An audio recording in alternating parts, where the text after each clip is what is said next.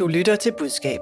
Jeg forventer at læse et portræt af en musiker, der bliver 50, øh, og kan næsten ikke læse noget om musik. Kan mere læse noget om hendes udseende og de kærester, hun har haft. Sangerinden Pernille Rosendal fyldte 50 forleden. Det kunne man blandt andet læse i Dagbladet Politikken. Men knap var avisen kommet på gaden, før kritikken havlede ned. Fødselsdagsomtalen var sexistisk, lød det, og politikken måtte beklage. Men hvad er det egentlig, politikken beklager? Hvordan giver man en troværdig undskyldning? Og hvordan undgår politikken og andre at komme i problemer, når de skal kommunikere om køn og diversitet i 2022? Velkommen til Budskab, Fagbladet Journalistens nyhedsmagasin om kommunikation, hvor vi også ser nærmere på politiets sigtelser og mulig forskelsbehandling. Mit navn er Line Ernlund.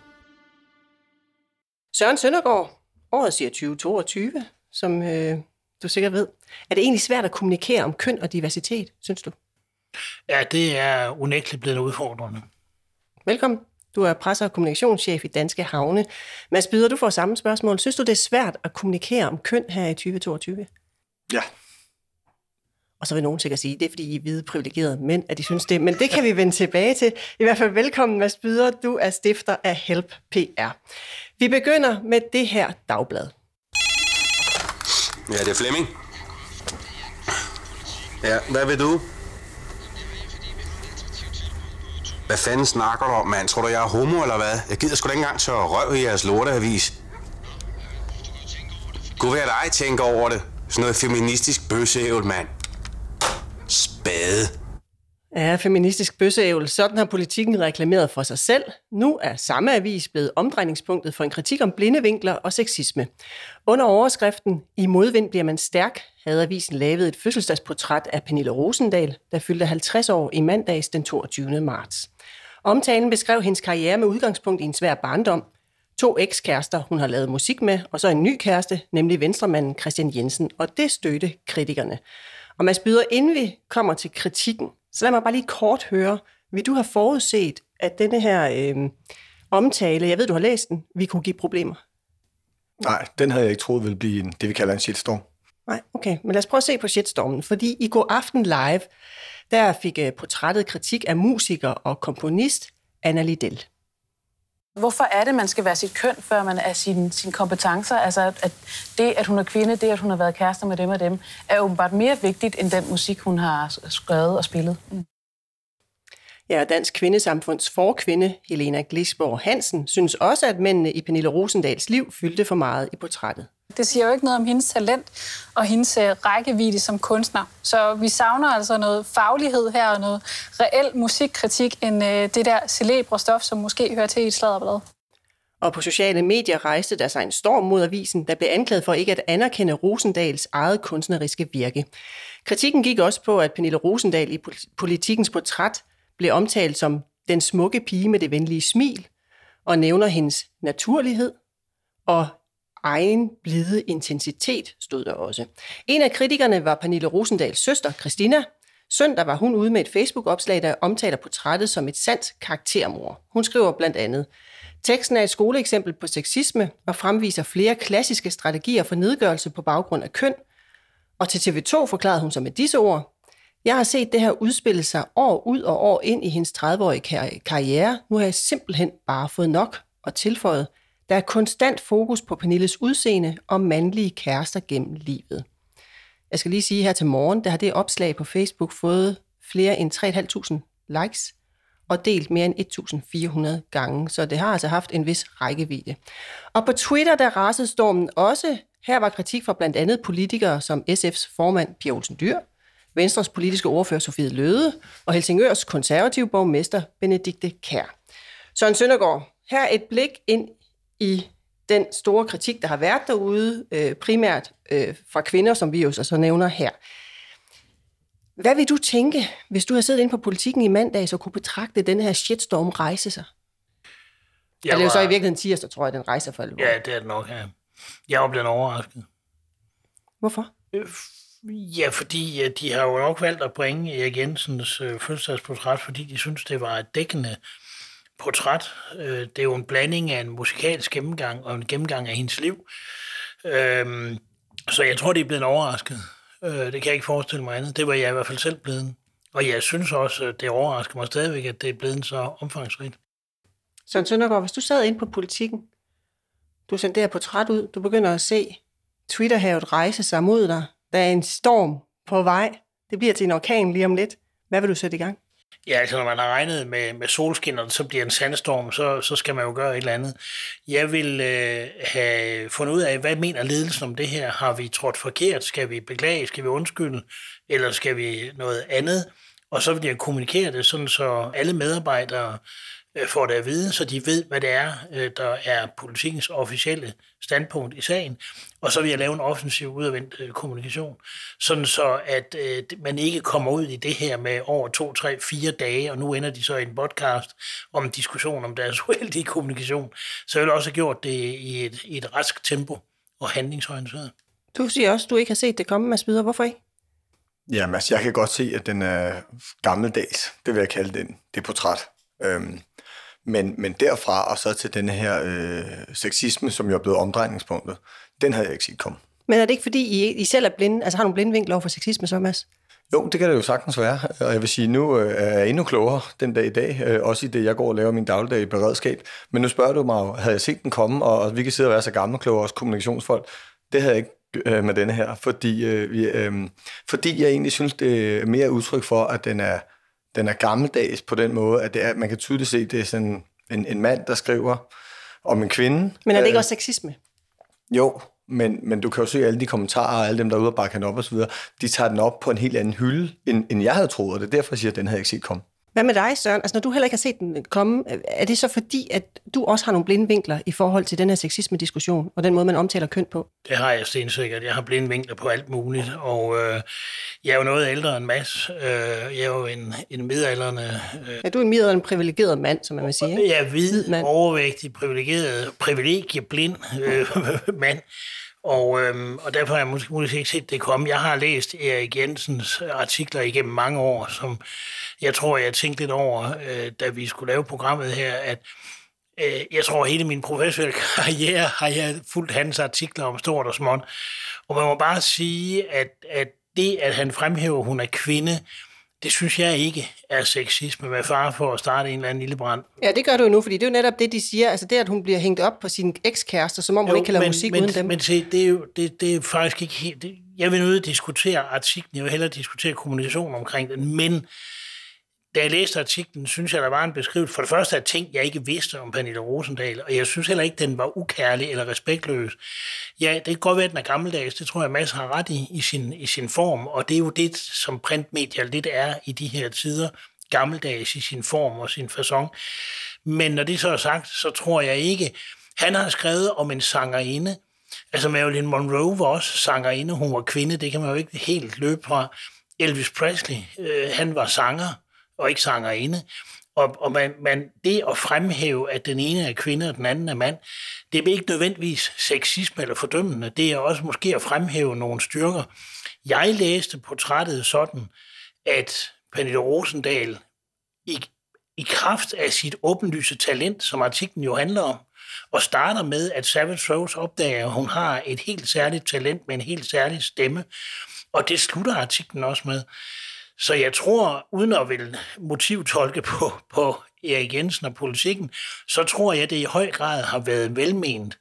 Og derfor tror jeg, at det ikke bare er Mads og mig, den her reaktion kommer bag på. Jeg tror i høj grad også, den kommer bag på Erik Jensen og politikken. Ja, det gør den i hvert fald. For skal vi prøve at se, hvad politikken så svarer? Fordi allerede mandag eftermiddag, der sagde chefredaktør Christian Jensen til Fagbladet Journalisten, at politikken vil komme med en beklagelse. De lagde heller ikke øh, portrættet ud online. Øh, og den beklagelse kom så i tirsdagsavisen på side 2 under læsernes redaktør. Jeg har avisen med en her.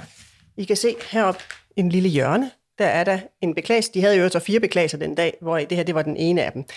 Men der stod, omtalen er på sociale medier blevet kritiseret for at være sexistisk i fremstillingen af hendes liv og karriere. Det har bestemt ikke været hensigten, oplyser chefredaktøren, der ønsker at beklage over for Pernille Rosendal. Søren Søndergaard, nu kommer de så med en beklagelse, politikken dagen efter. Hvad tænker du om den beklagelse? Den tænker jeg ikke noget, noget godt om. Den Hvorfor er verden, fordi den er verden fuld af fisk. Altså, hvis man går ud og vælger, hvis man har noget, man synes, man skal beklage, og det har Christian Jensen og politikken åbenbart, så skal man også beklage. Altså, jeg har arbejdet for politikere i mange år, og de skulle ned på knæ, hvis, hvis de skulle undskylde eller beklage, for ellers så virkede det sådan halvfæsent. Og jeg synes, den her læserens redaktørsætning, Jeg ved ikke, da jeg læser den, hvad er det, de beklager? At nogen reagerer på det, uden at det var hensigten, at de skulle reagere, eller at politikken har gjort noget forkert. Altså, det, det, hvis jeg skulle læse en beklagelse om noget, jeg synes var sårende eller, eller sexistisk, og så fik jeg at vide, at man beklagede, at jeg havde den opfattelse, så ville jeg da bare blive dobbelt så sur. Og det var vist også nogenlunde søsterens reaktion på det, ikke? Ja, hvad, hvad tænker du, Mads, om den beklagelse, og så kommer den på side 2? Det var et stort portræt, jeg sidder også med portrættet her, det var på side 8 under navne, det fylder en halv side. Ja, men det er jo lige så gammeldags, desværre fra politikens side, at gøre det på den måde. Altså, jeg har prøvet det tusinder af gamle virksomheder, vi skal have et dementi, vi skal have en beklagelse, og nu var det politikken selv, og så vælger de at bringe de der fire linjer op i hjørnet på side 2. Altså, men det er jo den måde, de gør det på med alle andre. Er det så ikke også fair at sige, men det er så også den måde, vi behandler Pernille Rosendal jo, på? Jo, det er 100% deres argument, men de skal jo være moderne og handlekraftige. Det er et kæmpe medie, vi alle sammen øh, holder af og hader måske også en gang men, men, men øh, jeg synes, det er et rigtig stærkt medie. Jeg læste selv den her i, i sommerhuset. Jeg, jeg, øh, faldt, jeg, jeg synes ikke, det var et godt portræt. Det skal jeg skynde mig at sige. Og jeg kan sagtens se, hvad der menes med, når vi tager det over i sexisme. Diskussionen. Men du spurgte mig jo også, om jeg selv havde set det. Og det havde jeg ikke. Med hensyn til politikken og undskyldning, øh, men hvis jeg var rådgiver for dem, så havde jeg spurgt dem, at beklager I? Fordi journalisten vil jo ikke beklage. Men, men, men det vil chefredaktøren gerne. Så hvis I beklager, så lad os gøre det ordentligt. Nu igen, hvis jeg skal være lidt øh, kreativ. Øh, I er ikke udkommet online. Der er nok en grund til, at det ikke kom online, fordi det her... Det, øh, det ja, der var en shitstorm ligesom på vej, ikke? Ja, lige præcis. Men, men så kunne man måske have sagt, prøver bare noget for hoften. Øh, vi lader en anden journalist her på politikken. Ikke at det skal være flot og forterende og øh, mikrofonholderi, men vi lader en anden journalist, måske en kvinde, tage det her portræt, og så giver vi Pernille Rosendal et portræt mere. Ikke? Så var der kommet forhåbentlig både en kritisk og en god artikel, og det første dobbeltportræt i politikken nogensinde. Men det er tiden inde til. Og så får der måske kommet en diskussion af to forskellige fremstillinger. Men vil det ikke netop øh, åbne op for sådan en Pandoras æske, så sige så alle de her øh, berigtigelser fremover er, er rettet på side 2, der skal man lave en helt ny artikel? Nej, altså... fordi jeg vil jo igen, øh, øh, hvis nu de har valgt at gøre det inden for chefredaktionen, så, så tror jeg da, at øh, Erik han havde stået der, og så man prøver at stå på mål for sin artikel, og så var der kommet en anden, og så kunne vi have haft en helt anden diskussion om kommunikation, fremstilling, øh, hvor man, øh, hvordan man vinkler osv. Altså, det, det tror jeg, politikken... Og de har, de har virket handlekraftige. Og den nye artikel havde jo ikke været en undskyldning. Det havde været en anden dygtig journalist, der havde sagt, nu går jeg til Pernille Rosendal på en 2022-måde. Vi sender den idé øh, der ud og leve. Det er jo ikke for sent endnu, kan man sige. Øh, øh, Erik Jensen har jo selv beklaget på Facebook. Det kan vi vende tilbage til. Men jeg vil gerne lige spørge dig først, Søren Søndergaard, for da jeg ringte til dig i går og fortalte, at vi skulle snakke om det her, der siger du til mig, at du har undret dig over Anne Mette Svane, den anden chefredaktørs øh, ageren i den her sag. Hvorfor? Fordi Eller hvad er det, du har undret over? Ja, fordi jeg synes jo, det havde været øh, et fikst træk fra politikens side at sende Anne Mette Svane ud. Anne Mette Svane har rigtig mange meninger, og hun er kvinde. Hun er i topledelsen, og øh, hun kunne sagtens have været ude og have en mening om det her, som ikke var fire forkølede linjer på side 2. Det havde været offensivt. Journalisten i mig protesterer lidt eller, øh, mod masses forslag om ny artikel og sådan noget. Det, Hvorfor? Det, ikke, ja, fordi jeg synes, hvis, hvis man som publicist i en avis har øh, øh, skrevet noget og publiceret det, så er det det, man har. Så kan man så erkende, at man har lavet en skævert, men at lave den helt om, det fører netop et, en glidebane med sig, som du også peger på, som jeg i hvert fald øh, vil være negativ overfor. Men Selvom jeg, jeg, godt kan se, ja, jeg kan ja. godt se charmen i løsningen. Mm. Jeg kan godt se det moderne i det, men jeg har svært ved at se det publicistisk men, fornuftigt. Mm, men, men, men, men øh, jeg sagde ikke, at den skulle laves om. Den der artikel, jeg sidder med her, den vil være her de næste 50 år også. Den ligger her på tryk. Jeg sagde, som moderne medie, hvorfor ikke give en chance for at skrive en nummer to? Det fordi så, øh, den kan jeg jo ikke gætte mig til, at jeg kan selv prøve at skrive den, men jeg vil ikke være den rigtige. Der vil være en anden journalist inde på politikken, der skulle skrive den. Så den skulle ikke skrives om, og der var ikke nogen undskyldning i det. Vi skulle bare se et andet take på det, så vi kunne tage en moderne diskussion om kommunikation og journalistik og sexisme. Ja. Vil jeg, vil, jeg må, så, må jeg sige en ting ja. til det? Det forstår jeg godt, og ideen er charmerende, men den journalist vil næsten automatisk, på grund af hele stormen og balladen, undlade at nævne Pernille Rosendals mænd i det portræt, nye portræt, der så bliver lavet. Og de mænd, synes jeg jo, i hvert fald i Erik Jensens beskrivelse, har haft indflydelse på både øh, hendes... Øh, Jamen nu gætter du. Det, en, en, en, en dygtig journalist på politikken vil gøre det på sin måde. Så jo, jo. Jeg, jeg ved, hvad du mener, øh, vil der komme, men, men det ved vi jo ikke. Men, men øh, hvorfor sender øh, budskab ikke en konkurrence ud om det bedste moderne Pernille Rosendal 50-års portræt, og så må vi finde en præmie frem, I kan, I kan give. Så skal I nok få nogen ind. Altså nu forpligter du os næsten til, jeg sidder og kigger over på min redaktør her og siger, at øh, vi sender en, øh, en kop, og så øh, sætter vi den øh, i gang derude. Vi kan, jo ikke, vi kan jo ikke sidde og sige nej til sådan en idé. Nej, nej. Så hvis der er nogen, der vil komme med et godt fødselsdagsportræt, så modtager vi dem, og så må du være dommer i konkurrencen, Mads. Tjek. Det forpligter du dig til, og dig Søren måske. Ja. Men tilbage til Anne Mette Svane, fordi vi har faktisk, nu kom du med en kritik af hende, altså du synes, at det var oplagt, at hun gik ud. Mm. Øhm, vi har faktisk været i kontakt med hende øh, forud for i dag. Hun er forhindret i at deltage, skal jeg lige sige. Øh, hun er i gang med noget andet, øh, så hun har sendt os et skriftligt svar. Og nu læser jeg hendes svar op. Hun skriver, Politikken lever af magtkritisk journalistik. Når vi begår fejl, er det selvfølgelig helt på sin plads, at politikken bliver kritiseret.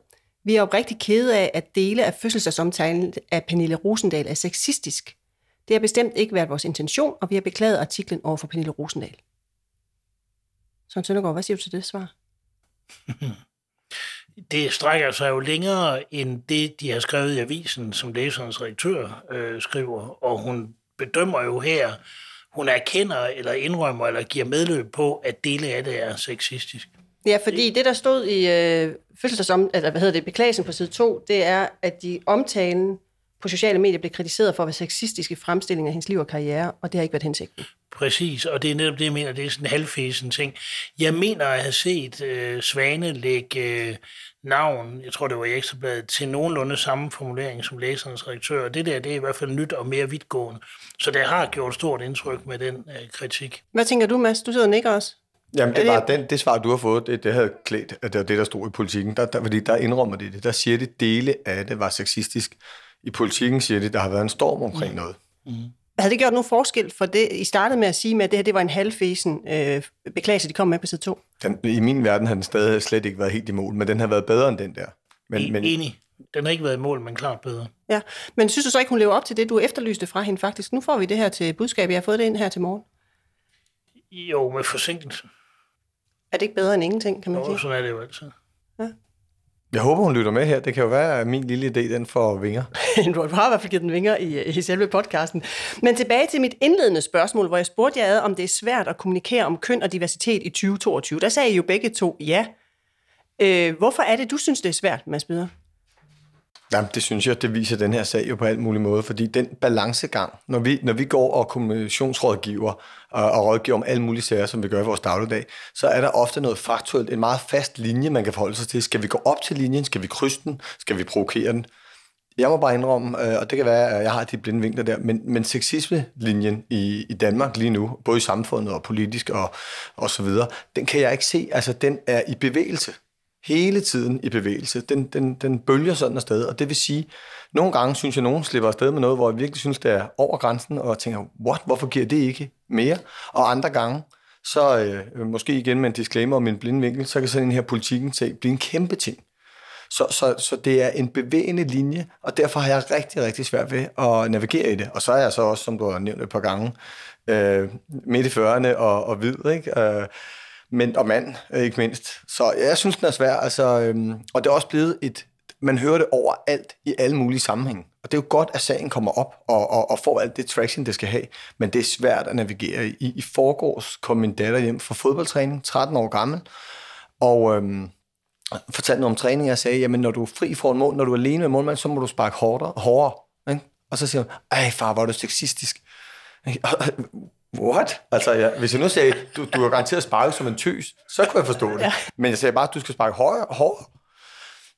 Ja, og der er et eller andet der, så det er sådan en 13-årig pige i 6. klasse, det, det, det er sådan et, et, et buzzword, som, som jo dukker op alle mulige steder, men også en meget, meget vigtig sag. Men, men det er jo også svært. en sag, der kommer på baggrund af en historik, kan man sige. Og Søren Søndergaard, du sagde også, at det var svært. For nogle af det her er jo ikke svært. Altså de kvinder derude, der reagerer øh, meget, meget voldsomt på, på fødselsomtalen, for dem er det her jo ikke svært. Hvorfor, hvorfor synes du, det er svært? Jeg formoder jeg, at de ikke tror, det, synes, det er svært. Men det synes jeg måske ikke, men de er jo også meget øh, skråsikre og entydige, og, og jeg synes, det er lidt mere facetteret end det. Jeg synes, det er blevet svært, fordi det er svært at stille sig op mod bølgen. Hvis, øh, sådan som jeg har set trådene i den her, hvis man dristede sig ind på Twitter, som nogle enkelte har gjort, har jeg set, og, og, og har skrevet, de læste ikke portrættet. Måske læste de det som mass, måske det gammeldags, måske meget Erik jensen hvor man blander privatliv, musik og, og sådan lidt. Øhm, men gammeldags, er det negativt? Er det, er det noget, man skal reagere på? Noget, man skal undskylde? Øh, det er måske mediets problem, at det er gammeldags i sin form, men det er hverken ulovligt eller noget, der skal undskyldes. Og derfor, øh, det jeg synes, der er det problematiske rent kommunikationsmæssigt, det er, stiller man sig op mod bølgen, kan du virkelig ikke se, at det er sexistisk? Nej, det kan jeg ikke se. Så er du godt nok blind, og jeg ved ikke hvad, og så bliver man blæst baglæns. Det er jo det, der gør debat, debatten virkelig vanskelig. Synes du egentlig slet ikke, at politikken skulle have beklaget? Det er bare lige nødt til at spørge om, for det lyder lidt sådan. Det må politikken jo selv om. Det har jeg egentlig ikke nogen mening om. Men, men jeg tror, den der halvkvædet, langsomlige beklagelse gør jo også, at det er fordi, de fra begyndelsen af nok ikke mente, der var så meget at beklage. Men Mads Byder, hvad gør du så i din rådgivning? For du siger, at du havde ikke set, at denne her, vi, vi medfører den shitstorm. Hvad gør du så som rådgiver derude, når virksomheder kommer til dig i forhold til køn og diversitet, og hvis man skal omtale noget, for ikke at havne i en shitstorm? Med handling. Handling, som jeg siger. Det er også derfor at prøve at komme med et godt råd til politikken. Altså, jeg synes, de skulle beklage. Nu spurgte du Søren og nu svarer jeg. Jeg synes, de skulle beklage, fordi det er så gammeldags, at det øh, er for gammeldags, og det faktisk giver hele den her sexisme-stemning rigtig mange steder. Så, så de skal beklage, de skal bare gøre det på den rigtige måde. Jeg har lige siddet med en sag, det var så ikke øh, sexisme, men med øhm, bæredygtighed, så sent som i sidste uge med en stor virksomhed, som, hvor der også er sådan en, en, en bølgende linje, der er svær helt at forholde sig til, øh, og der kommer nye cirkulære og regler hele tiden. Og der øh, havde vi, de, lavet en fejl. Og, og det eneste rigtige, det var at, at gribe røret og til tasterne og så skrive, øh, vi havde ikke forstået det på den måde.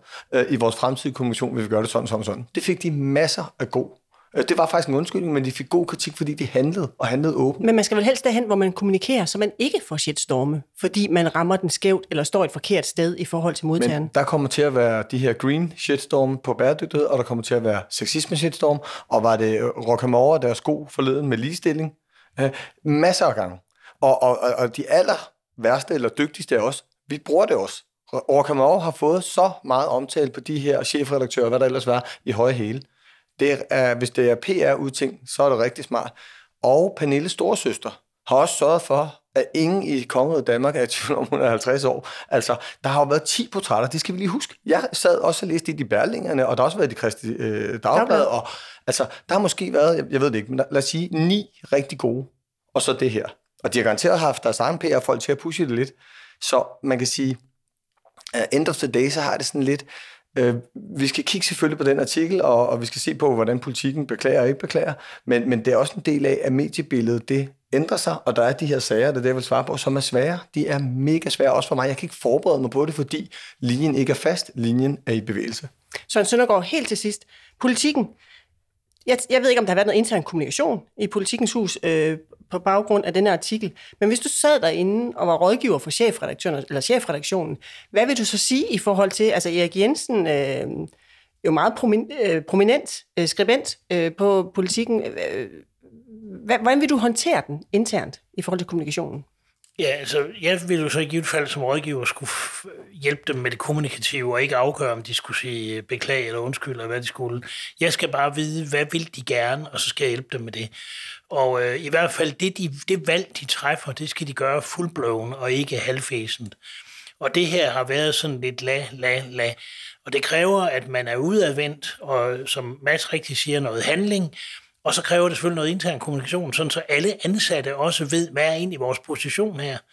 Og så må man jo finde ud af, om man vil undsige Erik Jensen, eller om man vil sige, prøv at høre, øh, det er gammeldags, eller der er nogle misforståelser, eller han øh, har utilsigtet været sexist, hvad man nu vil. Men det er bare vigtigt at være meget entydig, både udadtil og indadtil. Godt, og så vil jeg lige runde af med at sige, at Erik Jensen jo selv har lavet et opslag på Facebook, jeg ved ikke, om jeg fik nævnt det før, hvor han beklager og siger, at han er ked af det. Det var slet ikke hans intention, tværtimod vil han gerne hylde Pernille Rosendal. Vi lukker ned for debatten der. Vi skal videre til dansk politi.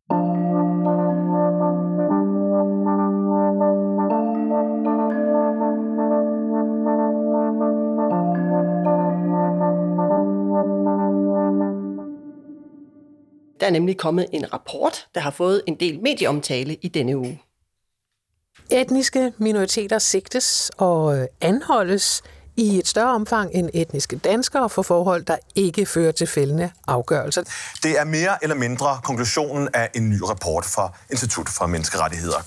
Ifølge den, der kan etnisk profilering være en del af forklaringen. Analysen viser, at risikoen for at blive sigtet uden at blive dømt er 27 procent højere for indvandrere og 45 procent højere for efterkommere inden for personer af dansk oprindelse. Ja, det er en rapport fra Institut for Menneskerettigheder, der tale om. Den konkluderer, at danskere med anden etnisk baggrund har større risiko for at blive sigtet af politiet, eller at blive udsat for det, der hedder etnisk profilering. Og hvis jeg lige skal sige, hvad etnisk profilering betyder, så betyder det kort sagt, at politiet uden sagligt grundlag bruger hudfarve og race i deres arbejde. Søren Søndergaard, helt kort, for vi skal vende tilbage til, til, hvad øh, rapporten indeholder og den kommunikation, der har været, men helt kort. Vi ved, at Rigspolitiet vidste, at den her rapport var på vej. Hvis du sad som rådgiver og vidste, at der kom sådan en rapport, og den vil blive udsat for, du vil blive udsat som kritik, hvad vil du så sætte i gang? Helt kort. I hvert fald øh, grundig forberedelse. Enten på en defensiv strategi, hvor man havde svar på redde hånd, øh, eller på en offensiv strategi. En af de to, og det måtte politiets ledelse jo afgøre, hvad for en af de to, der var den rigtige. Men man skulle i hvert fald forberede sig. Det er konge. Godt, ja, det er kongeforberedelse. Rapporten den har et omfattende researchmateriale over en periode på 10 år. Den har oplysninger om 2,5 millioner sigtelser, og konklusionen er, nu kommer konklusionen, den er, at når politiet sigter en person af dansk oprindelse, så sker det i 11 procent af tilfældene, at det ikke fører til noget. Når det gælder indvandrere, sigtede indvandrere efterkommer, så sker det til sammenligning i 14 procent og 16 procent af tilfældene. Og det betyder omregnet til procent en øget risiko for indvandrere på 27 procent, øh, og for efterkommer en øget risiko på 45 procent. De her tal har jo givet en masse medieomtale, og en af personerne bag rapporten, det er Rasmus Brygger, han sagde sådan her i PET. Vi har kigget på, er der andet, der kan spille ind? For eksempel øh, alder, køn, sådan noget med, øh, hvad det er for nogle sigtelser, der er tale om, altså hvad det er for nogle overtrædelser. Og øh, når vi renser for alt det, så kan vi se, at øh, det, om man er efterkommer eller indvandrer, det spiller altså en rigtig stor rolle for, om øh, man bliver sigtet, uden at det, så at sige, fører til noget. Og rapportens konklusioner blev bakket op af flere, fra flere sider, blandt andet fra en lektor, der hedder Adam Dideriksen øh, fra Københavns Professionshøjskole. Vil du så vurdere, etnisk profilering, ja, det finder sted i Danmark? Ja, det mener jeg, at vi har et ret solidt grundlag for at sige nu, at vi har det. Og også, at det ikke bare er enkelt tilfælde, men at det er et udbredt og alvorligt problem. Så jeg synes ikke, der kan være nogen tvivl om, at det her det er øh, noget, vi som samfund simpelthen bliver nødt til at handle på. Så alvorligt er det. Ja, nu er kritikken så kommet derud. Rapporten er derude i virkeligheden. Mads Byder, hvordan vil du reagere på den umiddelbart? Vil den få dig på overveje Ikke som politiet har gjort i hvert fald. Nej, okay, men lad os prøve at se på, hvordan politiet har håndteret det. Fordi Rigspolitiet har så sendt deres... Jeg skal lige sige, at Rigspolitiet har faktisk ikke nogen kommunikationschef pt. Det, det, det er jo måske en vigtig forudsætning at vide. Der kommer jo en på et eller andet tidspunkt, når de får ansat en, i stedet for ham, der var der, nemlig Anders Fransen. Men Rigspolitiet, de sendte deres HR-direktør Lene Vejrum i politikken for at svare på kritikken. Her sagde hun, vi har stor tillid til, at vores medarbejdere handler professionelt. De udfører deres arbejde ud fra saglige kriterier, og vi er meget opmærksomme på at forebygge forskelsbehandling. Når det er sagt, skal vi altid tage kritik alvorligt, og vi undersøger løbende vores praksis. Også i P1 afviste hun, at politiet har et generelt problem med etnisk profilering. Jeg siger, at vi ikke mener, at der er tale om et, et generelt problem her. Jeg siger ikke, at der ikke kan være enkelttilfælde, og jeg siger, at vi er rigtig opmærksomme på ikke at diskriminere, for det har vi simpelthen ingen interesse i. Og da hun blev udfordret på konkrete svar, lød det sådan her. Vi står med en undersøgelse, der peger på det, og du siger, at du ikke tror, det er et problem. Vi mener, der er andre faktorer, end, mm. end, øh, end at det er etnisk øh, Men hvis du ikke har undersøgt det, hvorfor skal vi så stole på dig og ikke på den her undersøgelse? Jamen, vi vil altid gerne i dialog omkring det her spørgsmål. Jamen, dialog er noget andet end at undersøge sig selv. Jamen, øh, vi vil også, øh, vi kigger altid gerne ind i vores praksis. Mm. Det, er, det er noget, vi gør hele tiden. Ja, Mads Byder, du sagde, du ikke vi håndterer det på den her måde. Hvorfor ikke? Ja, men det er jo fordi, at øh, jeg var ikke klar over det med kommunikationschefen, der ikke var der. Og jeg tænkte, det var okay at sende en HR-chef ud, fordi det, det her handler om mennesker, og øh, det kan de også i HR, hvis det ikke er de her øh, overenskomst øh, øh, HR-folk alene. Men øh, jeg synes, at svaret desværre kommer øh, alt for formelt, øh, ligesom du læste op lige nu, og sådan i en boks. Altså, der er ikke noget menneskelighed i det overhovedet, og det var desværre det, man kan regne med for politiet, at der kommer sådan noget, der bare rimer på, Øh, det er politiet, det er fast, det er sådan her, det er, og der er ikke rigtig nogen afbøjning i det. Og det synes jeg gør det en meget god rød tråd, jeg synes, du har taget med til dagens program, fordi det er også gammeldags kommunikation. Ja, og det kan vi have tilbage til. Du siger, Søren Søndergaard, at du vil forberede dig grundigt. Synes du, de her svar bærer præg af grundig forberedelse? Ja, det håber jeg ikke. Det er tydeligt, at de mangler Anders Fransen i politiet. Øh, så er det gået lidt bedre. Det kan godt være igen, at det kan være udmærket med en HR-chef, men jeg opfatter jo HR-chefer som nogen, der har indadvendte funktioner, og medmindre de er meget talentfulde eller har et meget åbent mandat, øh, så skal man passe på med at slippe dem fri til kommunikation, fordi det er tydeligt her, at hun har et låst mandat. Der er noget, hun ikke kan love, eller stille i udsigt, eller, eller udtale sig om, som ikke er inden for de meget firkantede rammer, Mads også rigtigt siger, politiet har. Og der kræver det en, der kender beslutningsvejene og har et åbent mandat, for eksempel en dygtig kommunikationschef. Og den manglende forberedelse, der er jeg også enig med Mads, den består jo blandt andet i, at man ikke menneskeliggør det her. Hvorfor fortæller hun ikke i stedet for om politifolkenes hverdag? Og, og, og siger, nu skal I høre her, når der er den her skævvridning i sigtelser, så hænger det blandt andet sammen med sådan, sådan og sådan. Hvad, hvad der nu måtte være af viden. Visitationszoner, dem er der nok flere af inde på, på Nørrebro og på Vestegnen, end der er i Hornbæk, hvor jeg bor.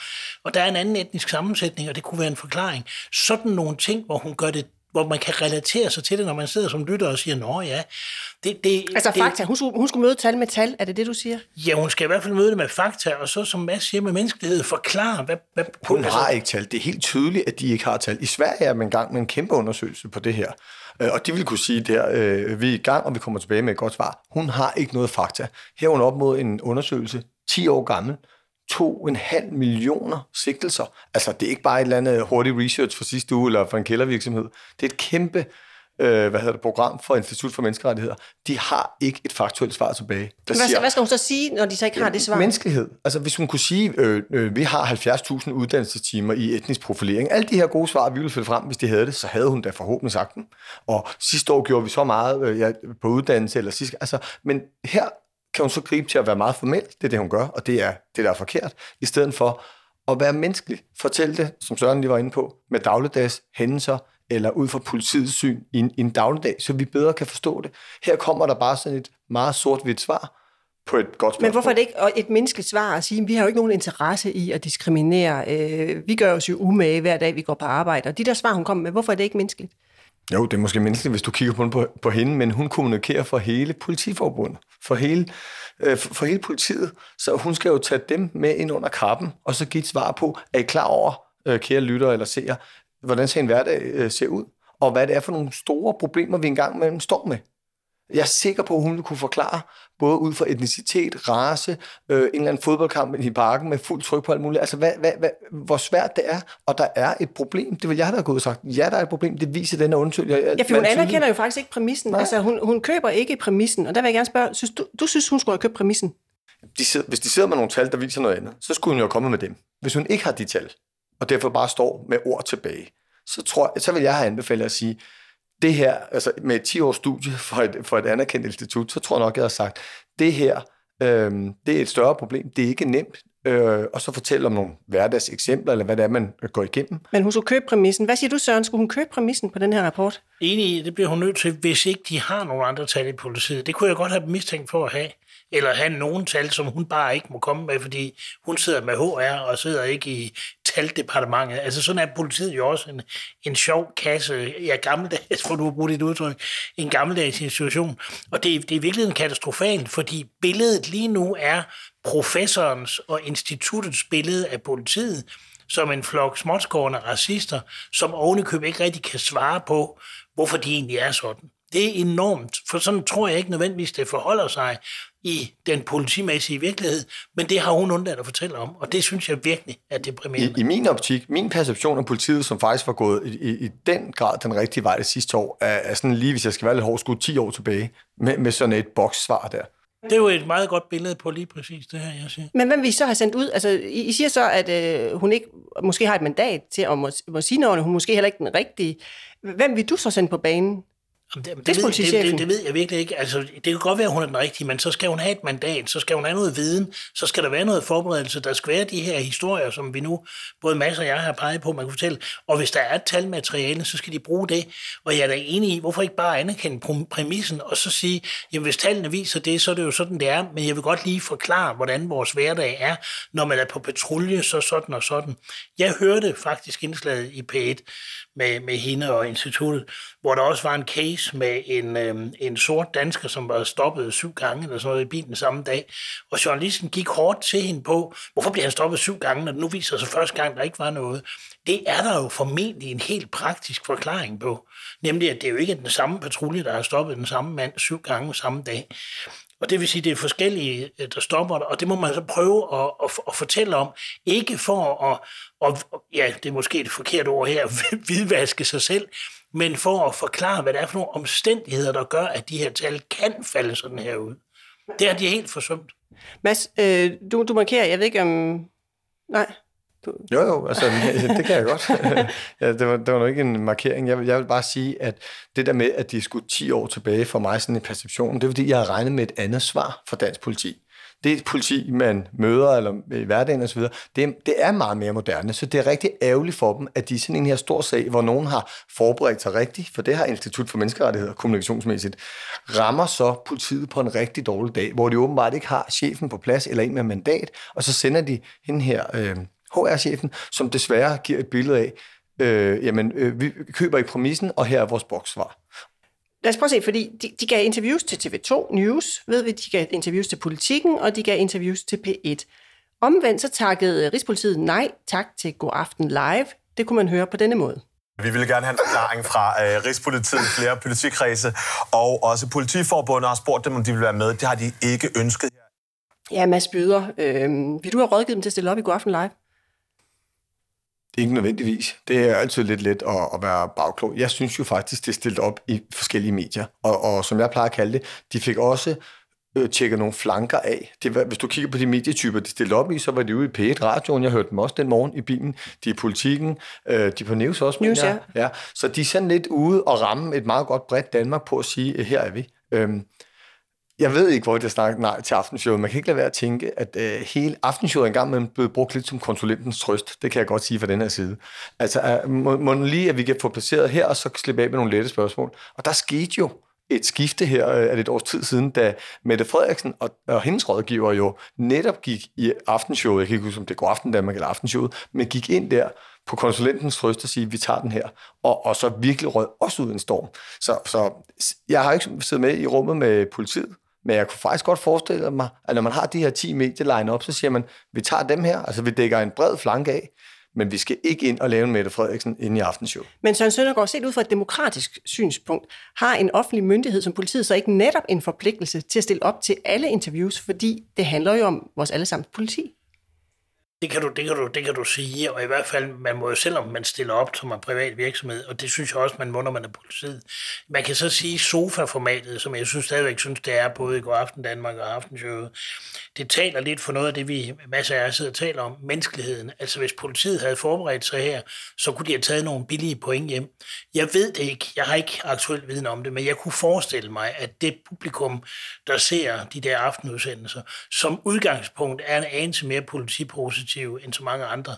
Så derfor kunne de have taget nogle relativt nemme, billige point ved at komme med nogle af de her menneskelige dagligdags historier og forklaringer. Men, men, så så havde jeg gjort det, hvis jeg var dem. Men Mads, synes du ikke, de har en demokratisk forpligtelse som et politi en offentlig myndighed i at, til at stille op? Jo, når du siger det på den måde, faktuelt, men igen, de er altså stillet op til 3-4 medier, og altså, alle har en dag og skal hjem igen og hente nogle børn eller noget andet. Altså, jeg, jeg synes jo ikke, de har øh, øh, gemt sig på nogen måde i det her. De har stillet op, og så har de taget nogle fravalg. Det, det må jeg synes, det, det er fair nok. Men jeg synes, nu kan jeg godt lide at være handlingsmand, Søren har en super god pointe der.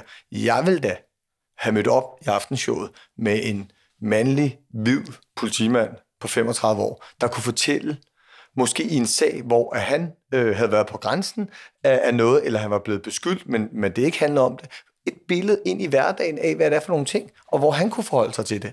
Det, det vil jo give et, et, et udtryk af, øh, okay, er det her, vi står? Øh, hvordan ser det ud fra jeres side? Og måske også en anerkendelse af, for os andre, altså seerne, det er ikke bare lige tallene, der er det hele, det er også i virkeligheden. Søren, hvad tænker du om, at man måske som ser kunne sidde og tænke, okay, de har virkelig en dårlig sag, når de ikke engang tør komme herind og, og sidde og tale om det? Det kan jeg desværre ikke få tænkt nogen i, når, når de får den besked der, at siger, at de skal ikke ind og have noget klinket. Og det er jo død ærgerligt. Det er igen, det er jo det til at forudse i politiet, at det kan blive en reaktion, når man ikke møder op. Og det, det er brug for at udsætte sig for det, hvis man havde forberedt sig. Mads, du sagde, øh, skruer lige tiden tilbage, der sagde du, at du synes egentlig, de to sager, vi har talt om i dag, begge to har et eller andet omkring gammeldags kommunikation og en moderne virkelighed. Hvad er det, du mener, du ser øh, som sådan en strømning i begge sa- typer af sager? Ja, altså man kan sige, det er jo meget synes... forskelligt, ikke? Altså det er en 50-års fødselsportræt, og så er det Rigspolitiet. Ja, det synes jeg er mega interessant, i, når vi taler journalistik og kommunikation, og, og dem, der lytter med her. Det er, jo det, det er jo det, vi er her for, det er det, vi nørder i. Altså jeg ser et skifte. Jeg synes, begge de her sager er udtryk for noget gammeldags, som jeg har kaldt det. Altså et, et, et skifte i, øh, i, i måden at svare på, og hvor vi kommunikationsfolk, hvis, hvis slipset bliver lidt for stramt, og, og, og kuglefinden på, fra Mont Blanc, øh, det bliver lidt for stift, så, så kommer du meget hurtigt til at give sådan nogle svar, som du ser her for politiet, eller for politikken i deres beklagelse. Og det responderer ikke på det samfund, det responderer ikke på de folk, de unge mennesker, der også sidder med sociale medier øh, på tommelfingeren. Det, man bliver simpelthen nødt til at være lidt mere, det har jeg jo arbejdet på i mange år, synes jeg, men uformel i sin kommunikation. For det er den uformalitet, det er den, der gør, at du er lidt mere i øjenhøjde, end de der øh, bokssvar, som jeg kalder den. Og, og, og, og, og jeg synes, de her begge sager, det, de er udtryk for, at vi på, der er et skifte, der er på vej.